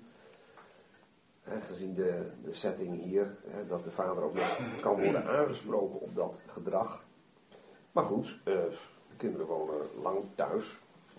En zeker een van jullie noemde dat net die, puberteitperiode. Ja, dan kan helaas een hoop heel goed gaan en heel mooi gaan, maar ook op een verschrikkelijke manier fout. En dat hebben we allemaal wel eens zien uh, gebeuren dat dat kan.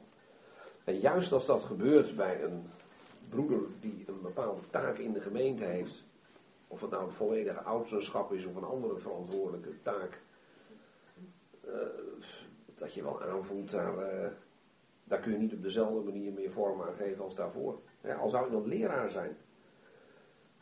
Dat, zijn woord heeft toch niet meer dat gezag dat het voor die tijd uh, had. Uh, ook al weet iedereen, je kunt de arme man niet aanrekenen, maar als voelt hij dat zelf aan. Dat je dan toch wel een hele forse stap terug uh, moet doen, hoe, hoe, triest dat ook is. En dan, ja, dan heeft de Satan toch een hele verdrietige overwinning behaald. Het feit dat hij de oudsten in elke stad moet aanstellen, betekent dat automatisch dat er dus daar ook gemeenten waren? Ja, daar gaan we wel van uit. dus dat zou betekenen dat er, dat er uh, toch redelijk grootschalig gewerkt is daar. Maar dat anderzijds het nog wel in het beginstadium is. Want Paulus zelf heeft zich kennelijk niet de tijd gegund. Of die had hij niet beschikbaar om dit te doen. Dat moet Titus doen. En ja, je kunt niet alvast oudsten in een plek neerzetten waar nog geen gelovigen zijn. Althans, die paar voorbeelden in de schrift dat we ze hebben, dan zijn er al gemeenten. En dan moeten daar nog oudsten worden aangesteld. Het interessante is wel dat hij niet zegt in elke uh, stad een oudste, maar in elke stad oudsten. En dat, dat vinden wij misschien heel vanzelfsprekend, maar in de kerkgeschiedenis zie je al vrij snel een ontwikkeling naar, uh, naar één oudste per stad. En dat wordt dan later zelfs uh, de bisschop. En uh, dat vind je in de schrift dus niet. Je vindt in de schrift, hè, het is wel zo mooi genoemd, meervoudig mannelijk leiderschap. En ehm, ook in de tijd dat ze nog door apostelen of hun afgezanten konden worden aangesteld, is het per gemeente altijd het meervoud en nooit uh, één. Dus de hele gedachte van een bisschop van is, uh, kan eigenlijk niet. Daarom is het zo apart dat um, er een bisschop geweest is, daar hebben jullie allemaal wel eens van gehoord, meneer Polycarpus van Smyrna. Ja, die was bisschop van Smyrna. Die beweert in zijn brieven dat Johannes hem heeft aangesteld als bisschop van Smyrna. Als dat zo is, dan kan het niet zo zijn dat Johannes hem alleen heeft aangesteld. Want dan zou hij afwijken van het patroon wat we in de schriften terugvinden. van Paulus en Barnabas in Handelingen 14. En ook van de manier waarop Paulus daar in Timotheus en Titus over schrijft. Maar je vindt dan al de ontwikkeling in de richting van één zo'n leider. En uh, ja, het is triest om te lezen, maar dat er al heel snel uh, gedoe was over de erkenning van één zo iemand. En ook dat men de ene stad plus bisschop meer gezag toekende in een soort bovenregionaal overleg dan in andere. Daar word je echt moe van om het te lezen. En dan denk je, wat is men al ongelooflijk vroeg afgeweken van de eenvoudige structuur die de schrift eigenlijk geeft. Men is bovendien oustenschap en opzienerschap uit elkaar gaan trekken. Men zei dan bijvoorbeeld degene die helemaal bovenaan staat, dat is de opziener, de episcopos, waar ons woord bisschop een verbastering van is. En daaronder is een raad van een paar oudsten, de presbyteroi. Dat is het woord waar het Nederlands woord priester een verbastering van is. Gek genoeg, dat heeft ook een verwarring wat betreft de functie van de man, maar ook wat het woord betreft. En men onderscheidt dan die twee. Maar dat zie je al in de Griekse uh, kerkgeschiedenis, waarbij men de termen uit het Nieuw Testament gebruikt. Waarbij duidelijk, blijkens Titus uh, 1, uh, handelingen 28, handelingen 20. En ook Timotheus, oudsten en opzieners hetzelfde zijn, heeft genegeerd door te zeggen bovenaan één opziener, bisschop, Daaronder een raad, een soort kerkenraad van oudsten. En dan pas de rest, diakenen en andere eh, functionarissen. Dat, dat vind je al heel vroeg, die ontwikkeling. En niemand vroeg zich af, klopt dat wel met wat je in de schrift in het Nieuw Testament vindt. Dat is eeuwenlang zo gegaan. En uh, ja, het is niet om uh, trots op te zijn, maar wel dankbaar. Um, zelfs in de tijd van de Reformatie is het nog niet goed opgepikt. De broeders die zagen het. En die zijn het in alle simpelheid gaan toepassen.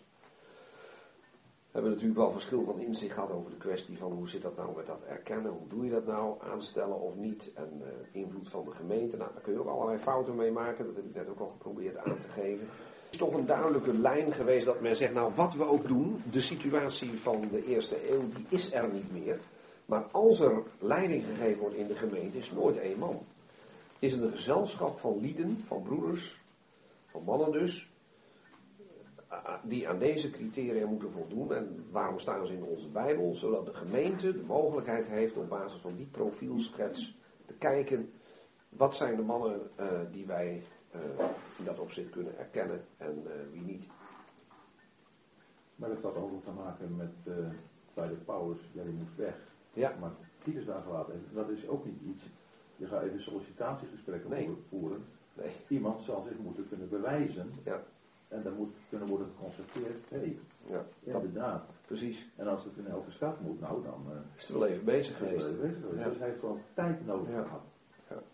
En dat is ook wat je in 1 Thessalonica 5 ziet. Uh, die mensen die gaan niet pas aan de slag als mensen die uh, die taak hebben nadat ze erkend zijn. Nee, ze doen het werk juist al.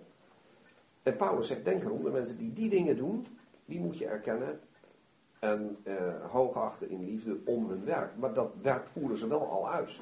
Het is niet zo dat ze een diploma, hoe zeg je dat, een aanstellingsbrief krijgen en op basis daarvan kunnen zeggen, kijk eens, ik heb formeel gezag, ik kan u aan de slag. Nee, ze hebben wel gezag, maar het is wat we dan zo mooi zijn gaan noemen, moreel gezag. Een politieagent die mag mij een bekeuring geven als ik te hard rij. Ook al vind ik het een hoogst onsympathieke man. Met eh, slechte karaktereigenschappen. En misschien weet ik wel van alles privé van hem, zolang hij in functie is en dat uniform aan heeft, als hij mij op de slingert en ik heb die overtreding ook nog eens begaan, dan eh, ja, moet ik me daaraan onderwerpen. Dat is formeel gezag. Maar als het, eh, als hij in zijn privéleven allerlei rare, vreemde dingen doet, eh, dan heeft hij in ieder geval geen moreel gezag. Integendeel, dat, dat is juist helemaal weg. En zo is het ook bij gelovigen. in de schrift vind je nergens dat mensen op basis van enkel alleen een aanstelling uh, daaraan rechten kunnen ontlenen. In de schrift is gezag altijd gezag dat past bij een geestelijk gedrag. En dat is hier ook zo met de oudsten, dan wel de opzieners. In uh, Timotheus hebben we trouwens gezien vorig jaar. Uh, daar zie je ook dat er iets van de kant van die mensen zelf komt die dat werk begeren. Hè, die dan een voortreffelijk werk. Dus die, er mag een bepaalde ambitie zijn. Hoewel als, ook als jongeman uh, als je daar al naar uitstrekt, uh, naar ik aanneem beseft um, dat je daar heel veel genade voor nodig hebt. En dat ook in je praktisch leven, ja, dat je goed moet kijken, uh, voldoe ik ook in dat opzicht aan de criteria? En, of streef ik misschien naar iets wat ik alleen al door mijn eigen privé omstandigheden en gedrag niet kan waarmaken? Hier is het de verantwoordelijkheid allereerst van Titus die, eh, die dat moet doen. En ja, er ontbreekt nog iets als dat niet zo is. Ik heb ooit eens een keer, even een gek verhaal tussendoor. Ik, moest bij mijn studie op een gegeven moment ook een aantal pagina's uh, dialectinscripties bekijken. Toen dacht ik, ik ga op zoek naar inscripties allemaal in hetzelfde dialect. Anders is er geen touw aan vast te knopen, al die losse stukjes. En toen ontdekte ik dat er op Kreta een stad is, Gortin. En daar hebben we het complete stadsrecht van. En dat kun je, als je dat, dat kun je van de hele muur kun je dat als het ware mee vol uh, plakken met stenen die het volledige stadsrecht uh, bevatten. En het mooie vond ik dat de uitgave die ik gebruikte om dat door te nemen, die had op, het, op natuurlijk een titel iets van het stadsrecht van Gortin op Kreta. Ondertitel opdat je het ontbrekende in orde brengt. En ik heb me zitten afvragen, waarom staat dat daar? Totdat ik omsloeg en zag dat die inscripties nogal gehavend zijn overgeleverd. En af en toe flink gok- en giswerk gedaan worden, omdat wat ontbreekt. Op basis van andere pagina's, waar je zegt van kijk dat zinnetje dat komt hier eigenlijk ook mooi uit, heeft ongeveer evenveel letters. Dat zou daar mooi tussen kunnen passen dan maak je een prachtige wetenschappelijke uitgave waarbij het ontbrekende in orde wordt gebracht. Nou, ik heb me daar toen een week mee bezig gehouden. Ik kan er niks aan doen. Als ik deze tekst lees, dan zie ik mezelf daar weer bezig. Met het stadsrecht en met het gepuzzel in het begin van waarom toch die merkwaardige verwijzing naar die, ik denk dat het met Kreta te maken heeft, oké.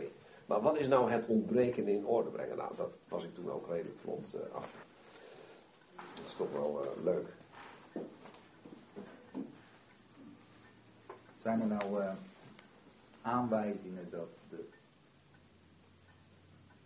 uh, besluitvorming in de eerste gemeente, dat dat dus uh, dusdanige problemen opleverde, dat men tot een eenhoofdige leiding overging? Want ik, als, je, als je in de theologie daarover leest, dan lees je dat problemen waren van, uh, er kwamen allerlei leerstellingen op en er waren discussies over uh, de Bijbelboeken wel of niet erkend en bla bla bla. En dat men dus overging tot uh, zeg maar duidelijke richtlijnen. Maar ik vraag me dan af van, was de besluitvorming in de eerste gemeentes, en nou is Handelingen 15 is natuurlijk best, zou je een moeilijke besluitvorming kunnen noemen. Nou, je leest wel Um, het punt is, dan moet je vooral terecht in, in brieven van bepaalde figuren. Um, en al de zogenaamde eerste brief van Clemens aan de Corinthiërs, die heb ik altijd met de grootst mogelijke ergernis gelezen, omdat hij ongeveer alles wat Paulus aan ordelijks opdraagt aan Korinthe uh, ondergraaft. En wat, wat is de reden? Er is herrie over de erkenning van Austen. Dus er is een probleem. Eh, er is een groep mensen die het beter meent te weten. Eh, er is iemand die niet geschikt is als oudste. Volgens sommigen. Uh, anderen vallen de persoon bij. Anderen weer niet. En wat er dan gebeurt is iets wat misschien menselijk gezien best een logische beslissing lijkt. Maar de hele vraag wordt niet gesteld, is dit ook conform de richtlijnen van de apostel? Die vraag wordt niet gesteld. Dus als men al een oplossing zoekt, is het een menselijke. En dat is uh, lang niet altijd, uh, meestal moet je zeggen per definitie, niet een geestelijke oplossing. Dus uh, je ziet een ontwikkeling die kant uitgaan. En, en meestal zegt men dan, ja, die gemeenten werden steeds complexer. Dat moest duidelijker, professioneler, fulltimers.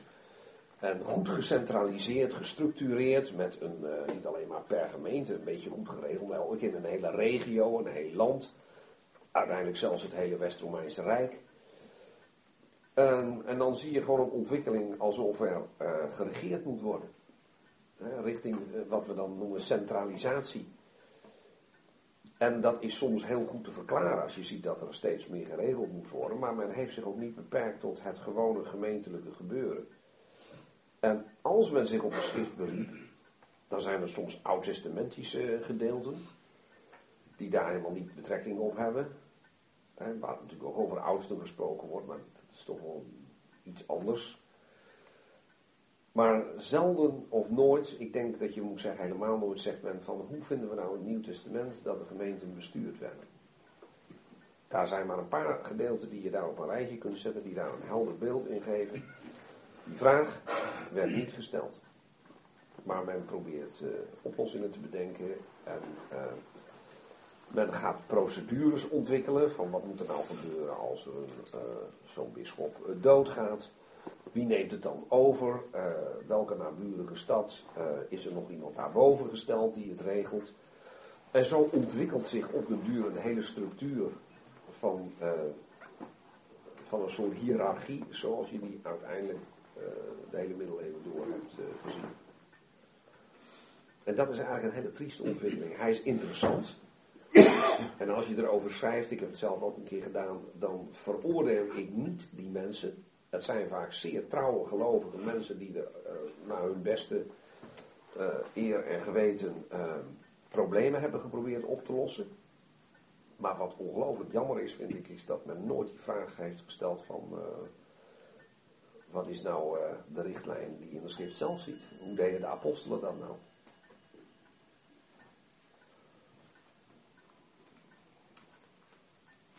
Maar het is dus wel iets wat als ontbrekend wordt gekenmerkt. En Ja. even dan, dan ehm, u noemde volgens mij dat een verschil was met de heidense gemeenten en de Joodse gemeenten. Dat dat een soort automatisch al Ja. in de gemeenten zat. Nou, de Joden waren gewend dat eh, oudere mensen, eh, wat eh, mannen, hè, de wat rijpere, dat die als oudsten fungeren en werden aangesproken. Ook in het Oude Testament kom je die oudsten tegen. In Joodse gemeenten vind je ook nooit iets over de aanstelling daarvan. Ze worden wel genoemd, bijvoorbeeld van Jacobus. Maar over het aanstellen van, als je dus die paar versen die spreken over het aanstellen van oudsten betreffen gemeenten die in het heidendom zijn uh, gesticht. Waar men dus niet kan uh, teruggrijpen op een ervaring die er geweest is in de tijd dat daar bijvoorbeeld nog een synagoge was. Omgekeerd is het ook weer niet zo dat je dat overal vindt. Want in Korinthe bijvoorbeeld, uh, en nou, nog een andere gemeente, de Romeinenbrief, helemaal geen oudste genoemd. In, in Thessalonica, heb ik net de, de tekst al twee keer voorgelezen, daar wordt wel iets gezegd over wat ze deden, maar het woord oudste wordt niet gebruikt. Maar die paar keer dat je van aanstellen leest, is het in heidense gemeenten door de apostelen zelf, dan wel door mensen die door hen afgevaardigd zijn.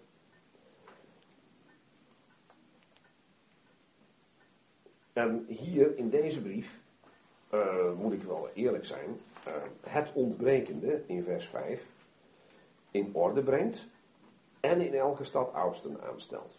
Er zijn uitleggers die zeggen, er staat en. Dus eh, hij moet het ontbreken in orde brengen. En we weten helaas niet wat dat was, zeggen ze dan. En ach ja, hij moet nog iets doen. Hij moet in elke stad oudsten aanstellen. Andere verklaring, ik, daar neig ik zelf toe, is dat en hier de betekenis heeft van namelijk. En dat je zo vanuit de context zegt, nou een van de eerste dingen die kennelijk geregeld moesten worden, die ontbraken, waar ook het gros van de brief aan gewijd is, althans een belangrijk stuk, hij begint er in ieder geval mee, is dat aanstellen van die oudsten. Ik denk inderdaad dat een gemeente waar niet een duidelijk moreel gezag aanwezig is, het risico loopt stuurloos te worden. Maar dat is één ding. Want de grote vraag is, hoe ga je dan verder? Nou, dan als het goed is, het mooiste zou zijn als, stel dat zoiets moois nieuw ontstaat. Dat men zich dan gaat afvragen, hoe deed men, hoe ging dat dan in de tijd van het nieuwe Wat was de invloed van de gemeente? Koos de gemeente oudsten? Nee, dat staat nergens. Ze moeten ze wel erkennen. Nou, als het goed is, denken ze dan na en zeggen ze apostelen. Ja, hebben we niet meer. Mensen die door hen een opdracht hebben gekregen om ze aan te stellen, zijn er ook niet meer. Wat moeten we dan? Kijken welke mensen dit verantwoordelijke werk doen en dat erkennen. Op basis van deze profielschets. Dat is volgens mij de enige manier waarop het kan. Of je dan überhaupt nog een keer een moment inlast. Waarbij je zegt van. Nou, volgens ons zijn dat die twee, drie, vier broeders. Uh, laten we het ook een keer uitspreken dat we hen erkennen. Of dat je zegt, nou nee, dat, uh, dat doen wij niet zo. Daar kan verschil van meningen over ontstaan. In geen van beide gevallen is sprake van een aanstelling. Maar wel van een erkenning. Uh, maar als je daar helemaal nooit over nadenkt, dan is er het risico van uh, een zekere stuurloosheid. En denk ik dus dat er om die reden dan wat uh, ontbreekt.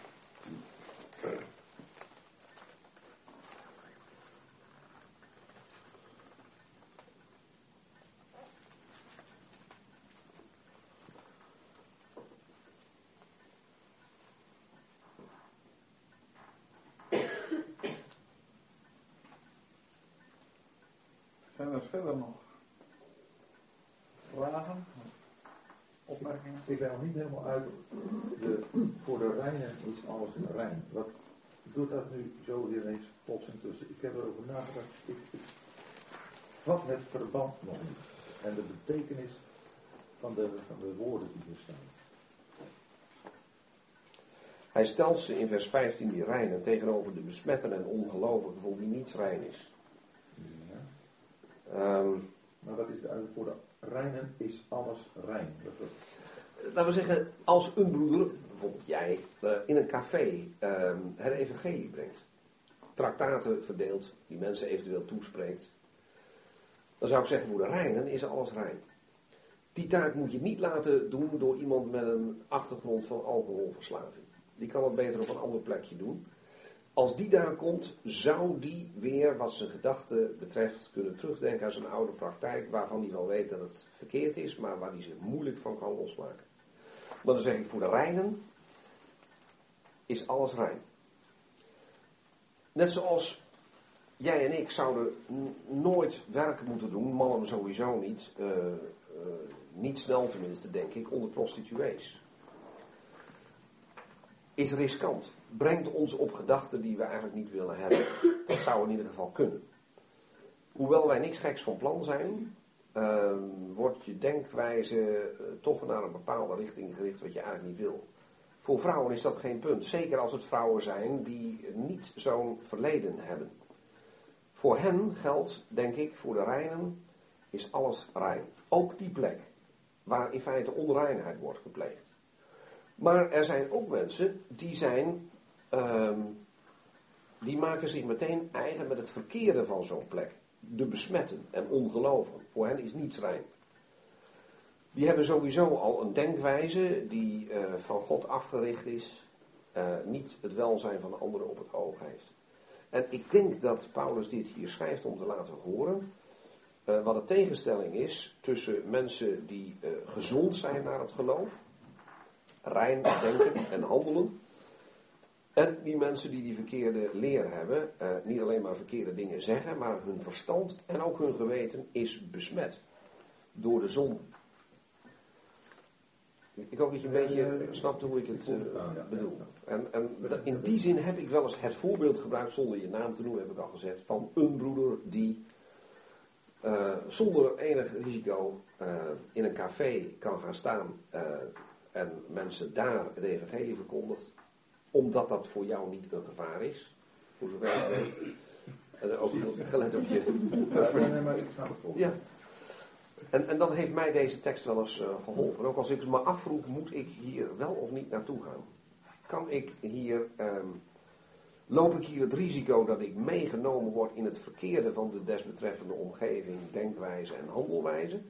Of geldt voor mij, voor de reinen is alles rein, ik kan daar nog voor iemand iets betekenen? Dat betekent dus, het is niet een eh, absolute waarheid, het is altijd overal.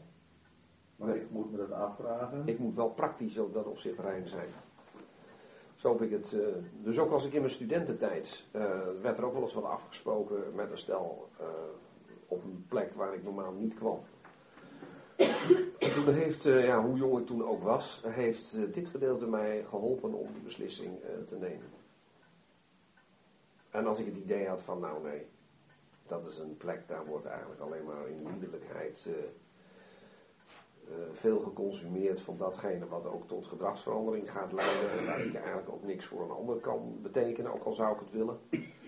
Waar ik misschien zelfs meegenomen word en het ook doe. Ja, dan heb ik besloten om het dan eh, niet te doen. Dus een link zou kunnen zijn van als een ongeloof u uitnodigt. Bijvoorbeeld.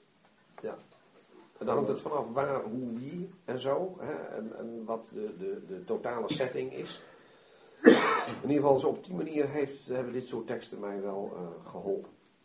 Om dan toch een goede beslissing te nemen.